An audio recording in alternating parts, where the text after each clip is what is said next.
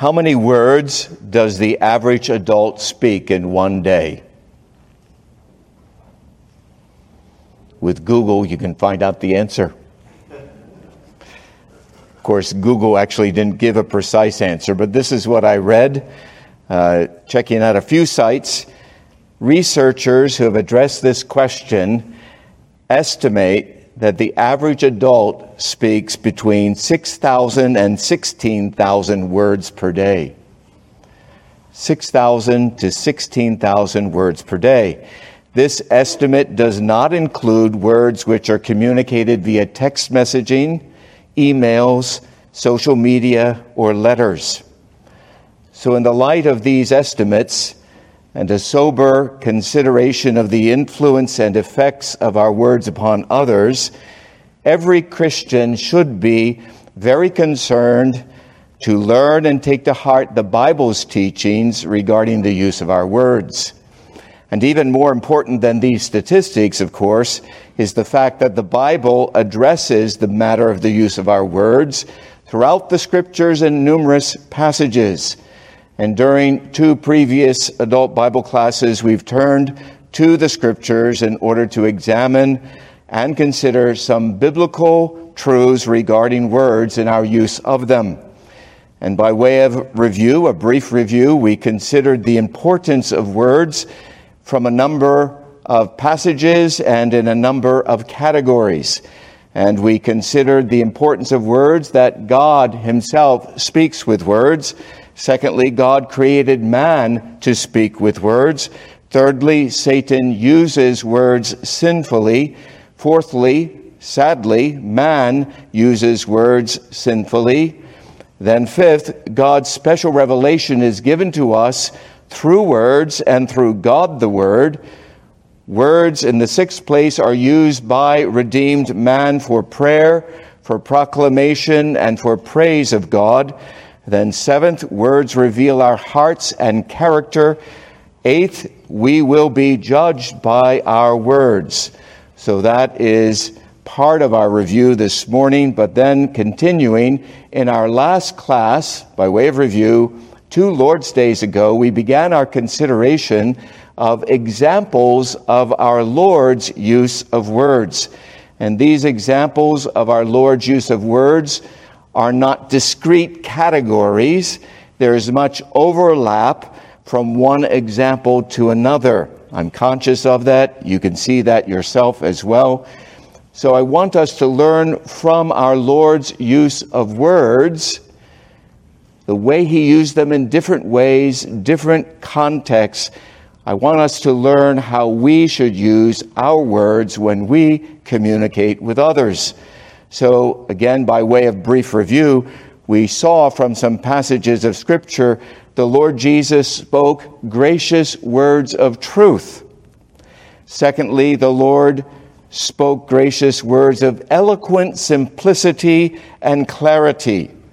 And just pausing there, as you can see from those two categories, there's clearly some interweaving, some overlap, speaking words of truth, speaking eloquent simplicity and clarity with his words. But thirdly, we saw two Lord's days ago, the Lord Jesus spoke gracious words of instruction. And then fourthly, the Lord Jesus spoke gracious words of invitation to sinners. So that's a quick review of what we've learned in two adult Bible classes. And so this morning we now move on to some new material in this whole category of the examples of our Lord's use of words. In the fifth place, the Lord Jesus spoke gracious words of faithfulness to sinners. Faithfulness to sinners. So turn to Mark chapter 10 and verse 17. Mark 10, verse 17.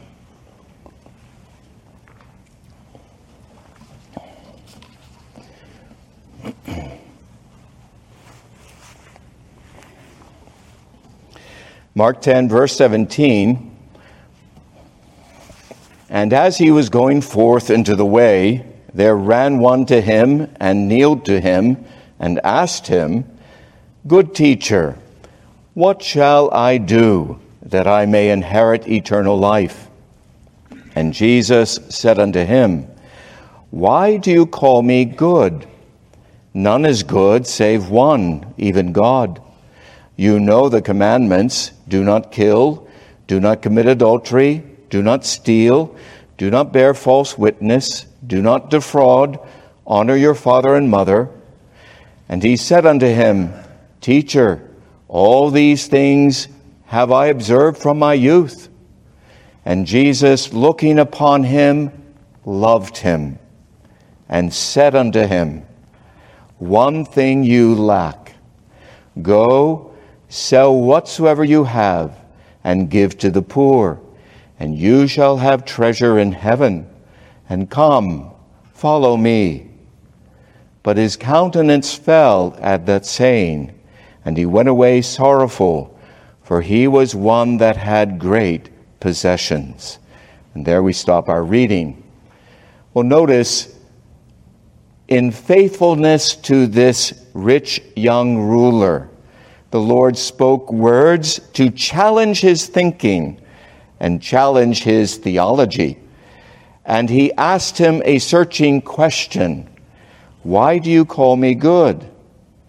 You see, he was using his words wisely he was using his words graciously. He was being faithful to this specific sinner in all of his sinful need. And then the Lord continued. He used his words to declare truth regarding God. He used words to proclaim God's law. He cites many of the commandments. And he used God's word to command him to repent of his sins. So the Lord's words were gracious and they were faithful to his soul. But notice from verse 21 something that's extremely important. Jesus, looking upon him, loved him. Very, very important. He spoke words, gracious words, faithful words out of a heart of true love for this lost sinner. And if you would speak faithfully to sinners, you must be like Jesus Christ and have a true, sincere heart of love for sinners. It's not always easy, especially if the sinner is very blatant, obnoxious, in your face kind of a sinner. It's not always easy but we must be like Christ and speak gracious words of faithfulness to sinners, and we must have a heart of sincere love for them. The Lord's words were gracious and faithful to the soul of this self satisfied, unconverted man. So that's one example. But now let's turn to another passage, Matthew 23, and let's see from this passage the Lord spoke gracious words of rebuke to unbelievers. Matthew 23 and verse 13. Matthew 23 and verse 13. Gracious words of rebuke to unbelievers. but woe unto you, scribes and Pharisees, hypocrites, because you shut the kingdom of heaven against men. For you enter not in yourselves, neither permit you them that are entering in to enter. Woe unto you, scribes and Pharisees, hypocrites! For you compass sea and land to make one proselyte, and when he is become so, you make him twofold more a son of hell than yourselves. Woe unto you, you blind guides that say, Whosoever shall swear by the temple, it is nothing. But whosoever shall swear by the gold of the temple, he is a debtor. You fools and blind, for which is greater, the gold or the temple that has sanctified the gold? And there we stop our reading. When one reads these words of rebuke spoken to the scribes and the Pharisees, you sense a difference when they are compared to the occasions when the Lord Jesus rebuked his own disciples. However, it's also clear, I believe, in this passage that there's no carnality in the heart or in the words of the Lord Jesus. There's no spite. There's no ill will. There's no harshness. There is directness indeed, very direct. But there's not this tinge of sourness or bitterness or harshness when he spoke to these Pharisees and scribes. There is an intense holy sobriety in the Lord's words as he pronounced, Woe unto them. And why did he speak this way? Why did he rebuke these unbelievers? He spoke the truth. He rebuked them in order to convict them of their flagrant, obvious sins, in order to jar them, as it were, out of their self deception and sin, in order to lead them to repent of their very blatant sins. So you see, the Lord's words were still loving words, truly gracious words, but rebuking words spoken, spoken from a heart of a sincere and earnest longing that they would turn away from their sins and believe in Him, the Lord Jesus Christ. And so when you might have an occasion to rebuke an unbeliever, that unbeliever may be in your own household, or it may be in your extended family. You need to remember how, the way the Lord Himself rebuked unbelievers. There was no carnality, no harshness. There was an earnest love for them, a desire that they would hear and see the truth about themselves, to repent and believe in the Lord. But notice now, in the seventh place, the Lord Jesus spoke gracious words of rebuke to believers. He spoke words of rebuke to unbelievers. He at times spoke words of rebuke to real believers. Turn to Mark chapter 8 and verse 31. Mark chapter 8 and verse 31.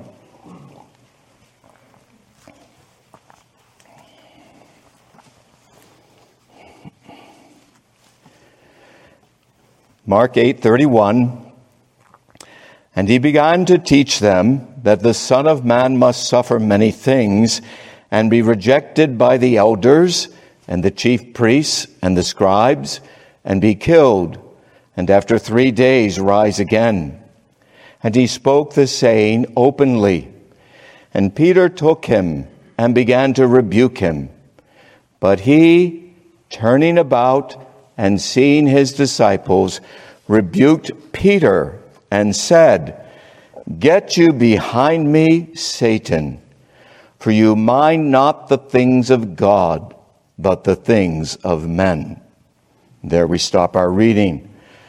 Rebukes of other believers can and should be gracious, and they should be spoken when they are clearly necessary and they must be rebukes of truth, which are spoken in love. This is what the Lord did on this occasion with the Apostle Peter. The Lord's rebuke of Peter was very stern, but again, when you read it, you realize there was no harshness in the Lord's tones, not with the Pharisees or the scribes, and not with Peter he spoke to Peter with a determination to deliver Peter from his carnal thinking, his carnal speaking, his treacherous words of temptation. He had to speak. It was necessary to speak. He spoke the truth, the Lord did. He spoke the truth in love. He spoke a rebuke to a believer. And sometimes we as Christians must do that with other believers. But we need to remember the example of the Lord Jesus on this occasion with Peter. So easily we can rebuke others with carnality, with harshness, with an edge, with sourness, bitterness, whatever. And we must not do that. We must be like Christ. But now another example. Turn to Luke chapter 10 and verse 38. Here we see the Lord Jesus spoke gracious words of correction to believers. Correction to believers. I'm making a distinction between a rebuke and correction, as you'll see. Luke 10, verse 38. Now, as they went on their way, he entered into a certain village, and a certain woman named Martha received him into her house. And she had a sister called Mary, who also sat at the Lord's feet and heard his word. But Martha was cumbered about much serving. She came up to him and said, Lord, do you not care that my sister did leave me to serve alone? Bid her therefore that she help me. But the Lord answered and said unto her, Martha, Martha, you are anxious and troubled about many things, but one thing is needful. For Mary has chosen the good part, which shall not be taken away from her. There we stop our reading. So we've just considered the example of the Lord Jesus rebuking the Apostle Peter, a believer. In this passage, you might say that the Lord is rebuking Martha. But what's a rebuke? A rebuke is a sharp disapproval of someone's words or ways. And when you read Luke 10 here, I don't think you sense that there's a sharp disapproval. There is a disapproval, but it's not a sharp disapproval of Martha's words or ways. What we have in this instance is what I'm calling a correction of a believer, the believer Martha. The Lord spoke to her and he used loving earnest appeals. You can see that in verse 41 when he simply says, Martha, Martha. Now, we don't know the tones the Lord used on this occasion. You know, we don't know that. But when you just read those words, Martha, Martha, you don't sense a sharp rebuke. You sense an earnest, loving appeal to Martha's conscience, to her mind, to her heart, to consider her words, to consider her ways, to see that she's wrong, that Mary's actually right, that the problem is, Martha, you're anxious and you're fretful and you're thinking just about the food to be put on the table. And so it's a correction, you see. He's graciously, lovingly correcting a believer named Martha. And so we, I think, need to make that distinction between a rebuke or a correction. Your children who may be teenager believers, some of you, I think, have some children in your home who are teenagers and profess to be Christians. Sometimes they may need the rebuke, but probably many times it's not so much the rebuke that they need but they need the correction. They're young. If they're a true believer, a teenager, as an example, they're still young. They still have a lot to learn. They need to be corrected into the right biblical pathway. They don't always need a rebuke. No doubt, times they do need a rebuke.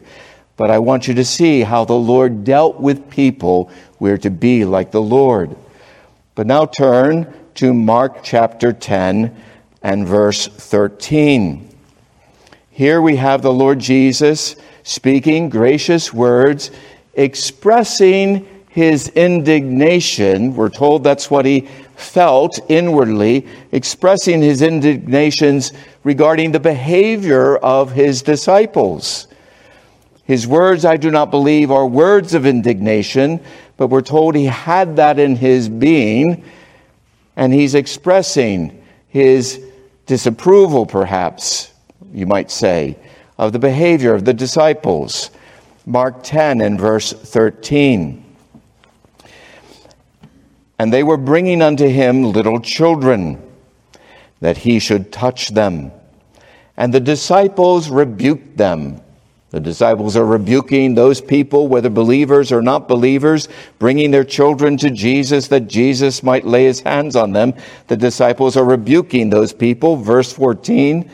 But when Jesus saw it, he was moved with indignation and said unto them, Permit the little children to come unto me.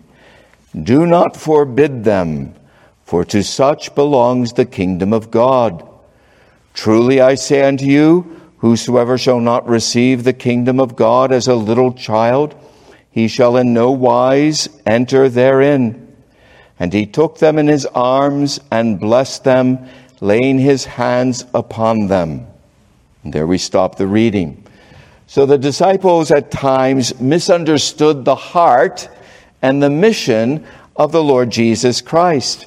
And their thinking, at least on this occasion, he was too busy to be interested and concerned about little children. And therefore, on this occasion, the disciples, they sharply criticized those who were bringing their children to Jesus. They thought this would be a distraction to the Lord, sidetracking him away from his mission. So they sought to keep the children from him. And when the Lord saw this, he was stirred in his soul with righteous anger, with a vexation. Again, we're not reading his mind, but that's what the word means. He had this internal anger that was righteous, a vexation. Why are my disciples turning these children away from me? And then he firmly and graciously corrected and redirected his disciples with his words. And we at times need to do that with other believers. We, I don't believe the Lord manifested the indignation that doesn't seem to be the case in this passage, that he manifested that inward reality to his disciples, but he clearly he clearly corrected them and redirected them because of what he felt internally. They needed that instruction with his words. And we need to do that at times with other believers as the Lord did. But now, a tenth example of the Lord's use of words. The Lord Jesus spoke gracious words of restoration. Turn to John chapter 21. John chapter 21 and verse 15.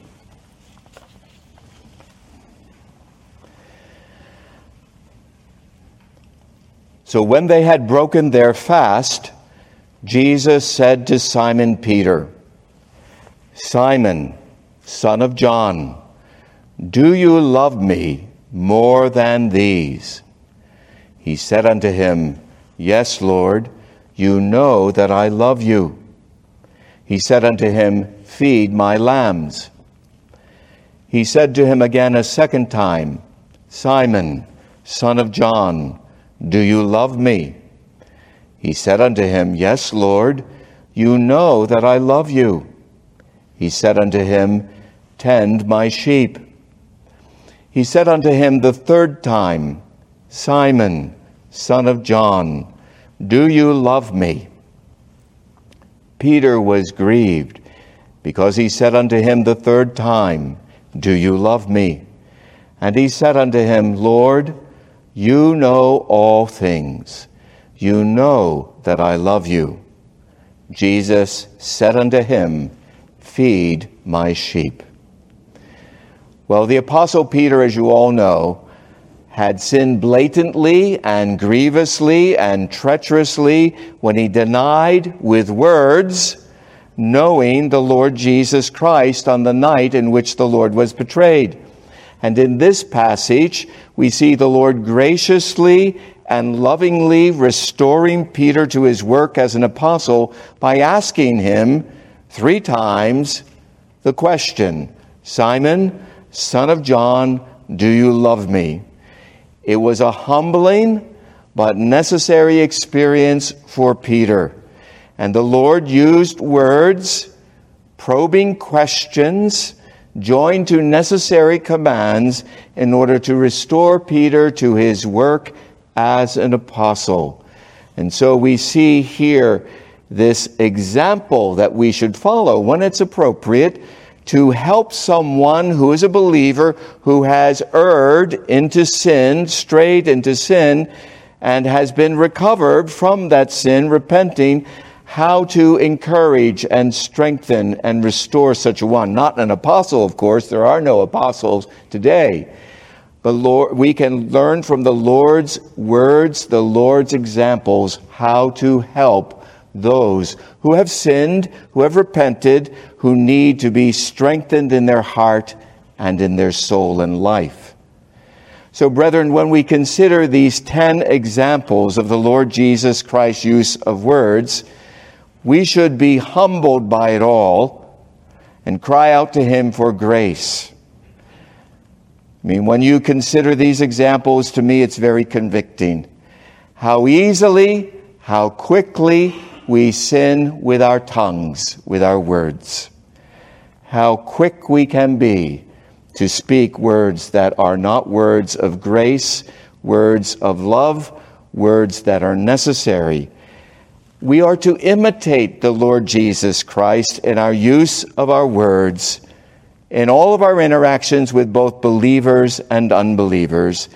And with each of these 10 examples of the Lord's words spoken to believers and unbelievers, I purposefully used one word in each of those 10 examples, one word which characterized all of the Lord's words. I'm not saying you would have necessarily noticed it, but it was purposeful on my part. In all 10 examples, I used the word gracious. The Lord Jesus spoke gracious words of rebuke.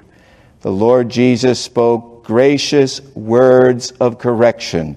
The Lord Jesus spoke gracious words expressing his inward indignation the Lord Jesus spoke graciously. We, by God's grace and power, can be like Christ and speak words of graciousness to sinners and to saints, to men, to women, to the young, to the old, to strangers, to friends. And no matter with whom we are speaking, our words should be Christ like and gracious. As you're sitting here thinking about this, I trust if you're a believer, you're also realizing how far you and I fail in this reality.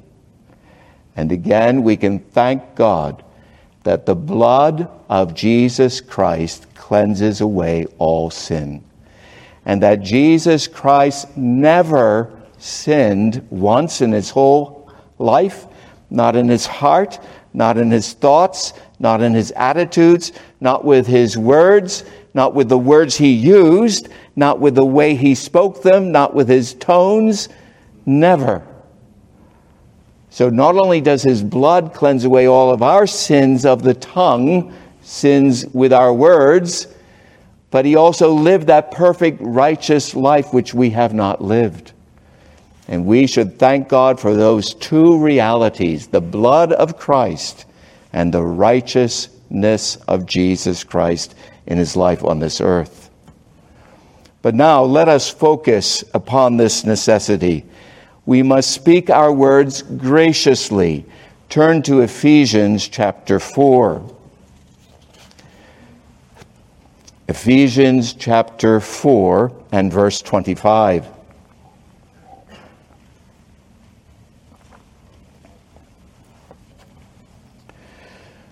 Ephesians 4, verse 25. Therefore, putting away falsehood, speak truth, each one with his neighbor, for we are members one of another. And then drop down to verse 29. Let no corrupt speech proceed out of your mouth, but such as is good for edifying, as the need may be, that it may give grace to them that hear. And there we stop our reading. So these two verses are epitomizing texts of biblical truth regarding the use of our words. Clearly, we are not to lie to one another, but instead we are to speak truth to one another. We're not to use corrupt speech unhealthy speech, uh, putrefying speech. We're not to use that kind of speech with one another, but speak words of edification, words that build up, words that help, words that are encouraging. We are to speak words that will impart grace to those who hear us.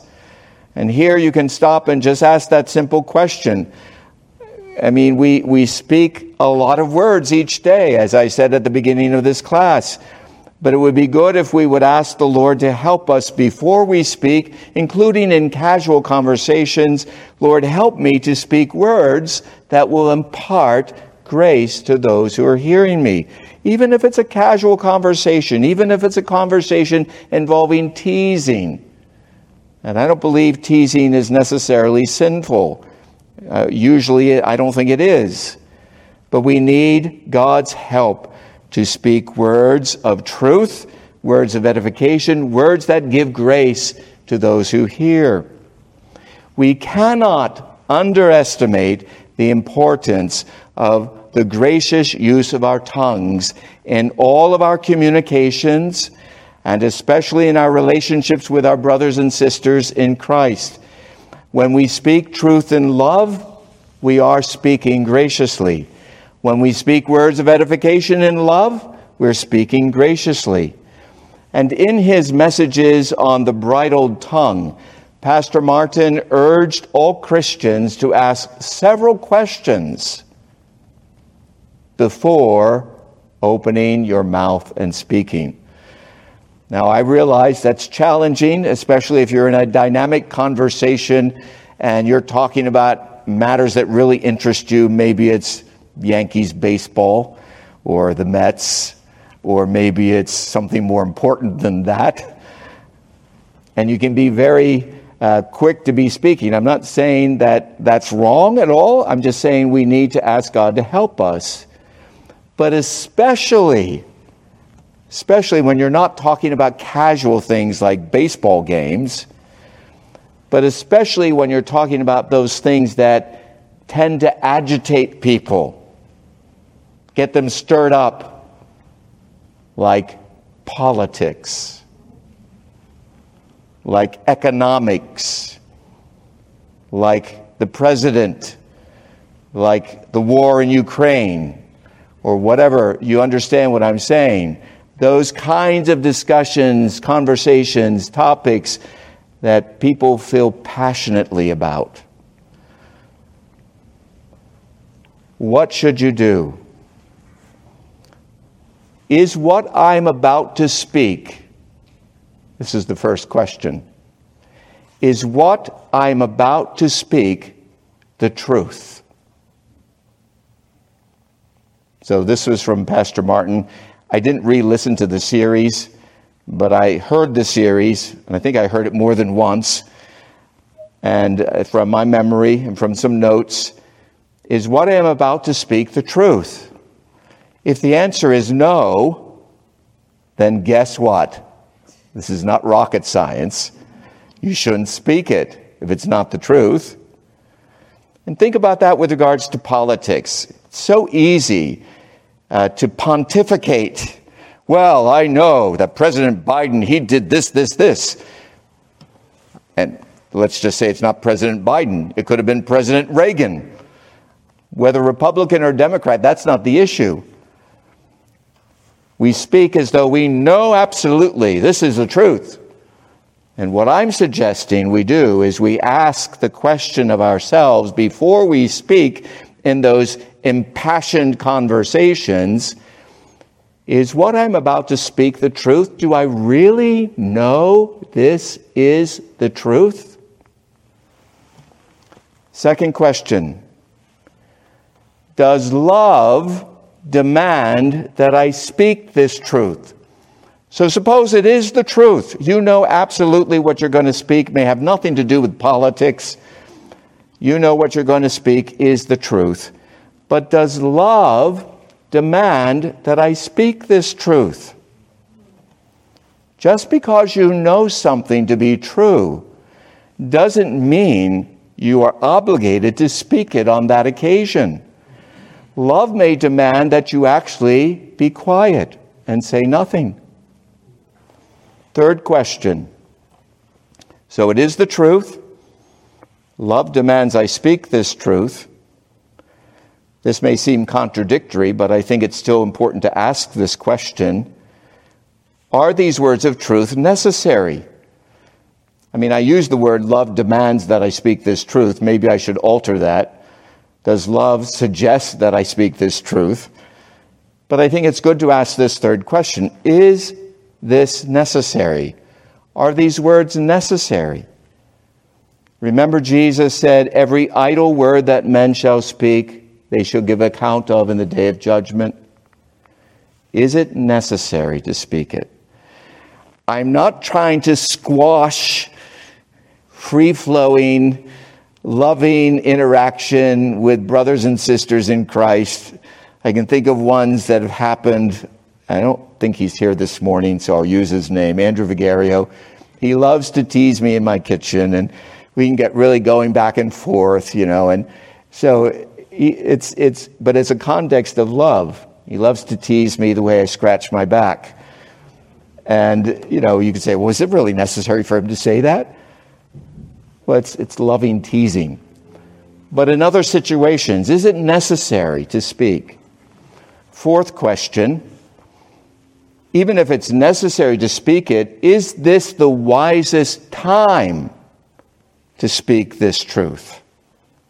Jesus said, I have many other things to say to you, my disciples, but you're not yet ready and able to receive them. The timing was not right. What the Lord was going to speak to them, they clearly needed to know. It clearly would have been truth, it clearly would have been in love, but it wasn't the right time. So you ask that question Is it the wisest time to speak this truth? Especially as you think of your relationships as husband and wife. When your husband walks in the door from work, it may not be the wisest time to tell him all the truth that is necessary about the fact that your two sons got into a big fist fight. He may not, that might not be the wisest time right then and there to speak that to him. So, those are some questions we should have more into our minds that we bring to our, our thoughts before we're engaging in conversations. So, to be succinct and to help you all remember these questions prior to speaking, simply and quickly ask the following questions of yourself Truth? Just ask that word truth as a question. Love? Necessary? Wise. Four simple words truth, love, necessary, wise. And of course, you could add questions to that list in situations that might help you to further clarify and discern whether or not you should speak. For example, will my words promote edification? That's an expansion, really, of the previous questions. Will my words be gracious? Again, an expansion of the previous questions. Is this person to whom I plan to speak part of the problem with which I am concerned? I have a problem. It involves one or two other believers. I want some counsel. So I'm going to seek counsel. But is this person to whom I plan to speak, are they part of the problem? If the answer is no, they're not part of the problem, maybe you shouldn't speak to them. Is this person to whom I plan to speak part of the solution to the problem with which I'm concerned? Well, maybe you should speak. And of course, there is the place for getting counsel from a pastor, from an older, wiser saint. But many times we should ask that question Is it wise for me to get counsel from that individual? If he's part of the problem, maybe I should. If he's part of the solution, maybe I should. If it's somebody older and wiser, maybe I should. But we need to guard against the sin of gossip. Colossians 4 6. Let your speech be always with grace, seasoned with salt, that you may know how you ought to answer each one. So, brethren, we must speak our words graciously. Remember Ephesians 4 25 and 29. Remember these four simple questions truth, love, necessary, wise, before we get involved in some conversation about some important matter, especially. But now, we must not only speak our words graciously, a gracious tongue does not gossip or slander. And how we need to hear the Word of God on these realities in our day gossip and slander. Turn to Proverbs 16 and verse 28. Proverbs 16 and verse 28.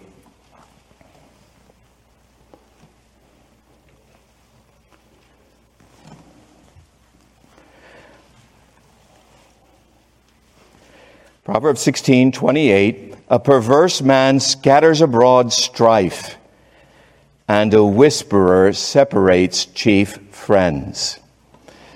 So, in this verse, we read of the gossip and the slanderer. And there is some degree of overlap often between the two. But what is gossip? It is to talk idly, I D L Y, idly, not unto edification, often with some degree of conceit and arrogance especially about other people's personal and private lives. Such gossip may include facts as well as falsehood, sometimes falsehood of a sensational or intimate nature. And what is slander?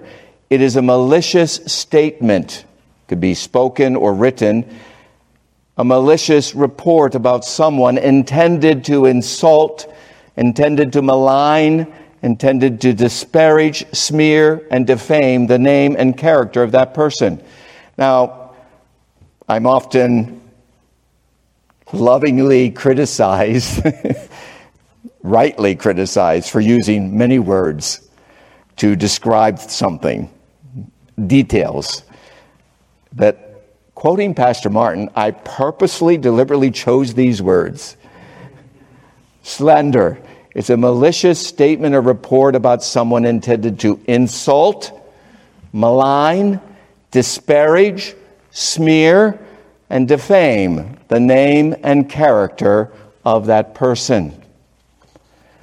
These two sins are always destructive and will most certainly damage, if not end, any good relationship or friendship. And notice again from Proverbs 16 28 how Solomon portrays the gossip, the person who gossips, and the slanderer. A perverse man scatters abroad strife. He's employing the imagery of a farmer in the first part of this verse. A noble and godly farmer sows good seed for the good purpose of getting a good crop in his own field. But the perverse man like a perverse farmer, sows not good seed, but seeds of strife, and every furrow of his neighbor's field. In other words, seeds of slander and gossip are scattered abroad among his neighbors, family, and friends, literally or figuratively, in order to produce a crop of strife, which would include things like ill will and jealousy and separation between and among family and friends, divisions between Christians within a church, divisions between true churches of the Lord Jesus Christ. The seeds sow the sins of suspicion and coldness and ill will and distance between Christians and other Christians and Christians and their pastor or pastors. The gossip and the slanderer are perverse and twisted. They cannot bear to see others living well and enjoying loving friendships, and therefore they sow seeds of discord by their words wherever they can. We're given this truth here in Proverbs that we would not be like this. We're not to be a perverse man that scatters abroad strife but neither are we to be a whisperer who separates or alienates the best of friends. So I'm calling the gossip a perverse farmer. I'm calling the gossip and slanderer a verbal butcher. A verbal butcher. He separates chief friends. He takes that meat cleaver with his words and he just brings that meat cleaver right down and he separates like a butcher does meat two chief friends. Destroys their friendship by gossip, by slander.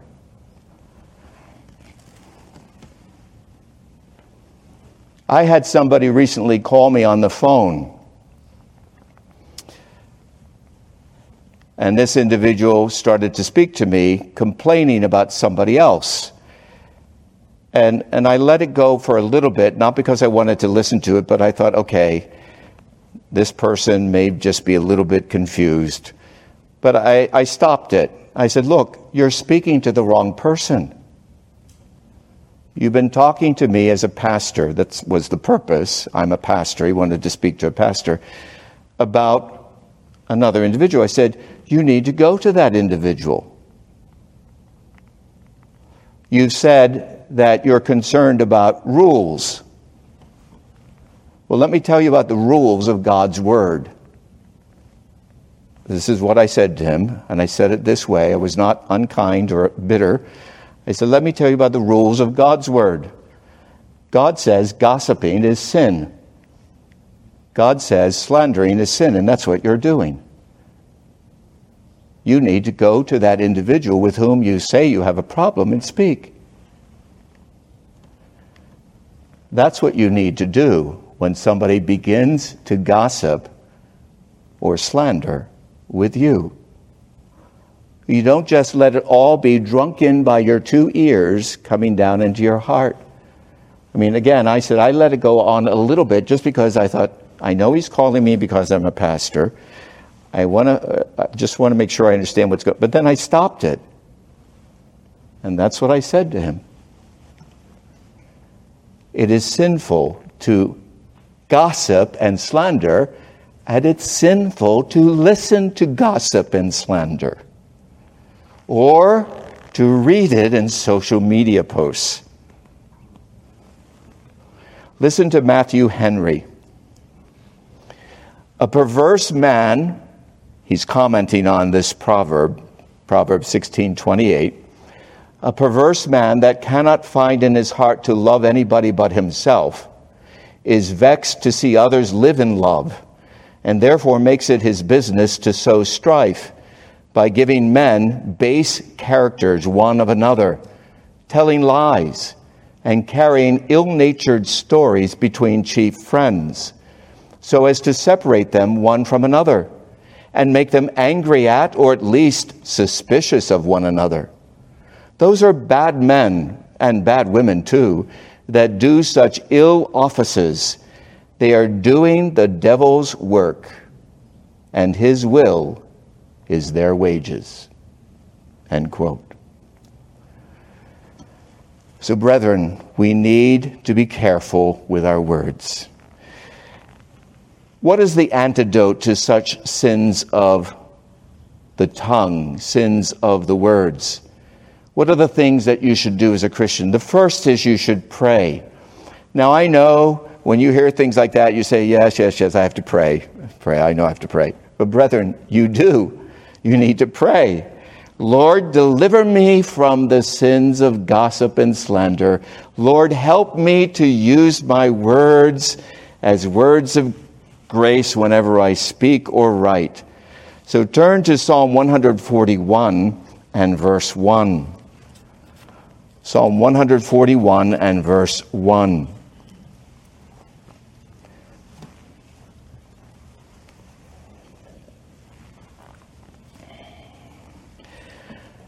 Lord, I have called upon you.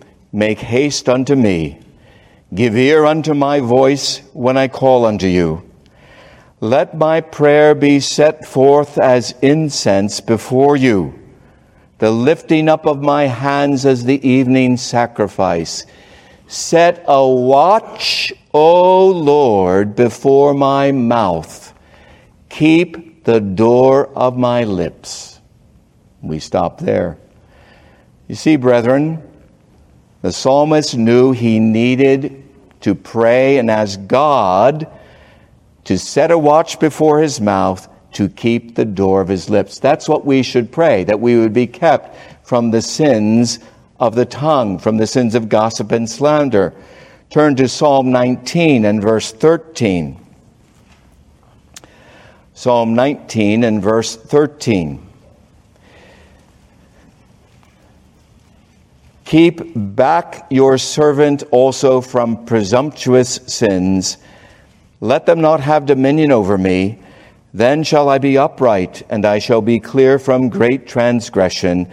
Let the words of my mouth, as well as the meditation of my heart, be acceptable in your sight, O Lord, my rock and my redeemer. You see, again, the psalmist prayed, Let the words of my mouth, as well as the meditation of my heart, be acceptable in your sight. Brethren, we need to do more praying than we do concerning this matter of the use of our words. But secondly, you need to soak your mind and heart in the Word of God. Turn to Psalm 119 and verse 10. Psalm 119 and verse 10. Soak your mind and heart in the Word of God as part of the preparation to keep yourself from sinning with your words. Psalm 119 verse 10. With my whole heart I have sought you. Oh, let me not wander from your commandments. Your word have I laid up in my heart, or I've hidden in my heart, that I might not sin against you. Blessed are you, O Lord, teach me your statutes. Your word have I laid up in my heart. We need biblical truth in our hearts to help us in this important warfare. But next, ask a Christian brother or sister to keep you accountable. How you use your tongue, how you use your words. Ask a brother or sister who knows you well, confide in him or her about this struggle, these temptations, and ask him or her to help you, to keep you accountable. That when they see or are aware that you sinned in one way or another, to privately speak to you about it, to help you that is another means of grace to help you. But then, lastly, turn to Mark chapter 15 and verse 34. If you would put to death the sins of the tongue, the sins of the words, of course, they proceed out of the heart. And I understand that. But if you would put to death those sins in the heart as well as outwardly with the words, you need to remember the death of the Lord Jesus Christ on the cross for your sins. Mark 15, verse 34.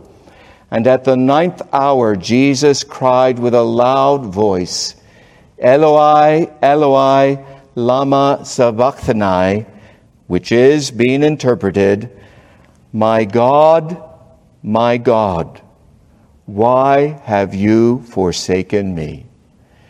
The Lord was forsaken on the cross that you, the believer, will not be forsaken. He was abandoned that you will not be abandoned.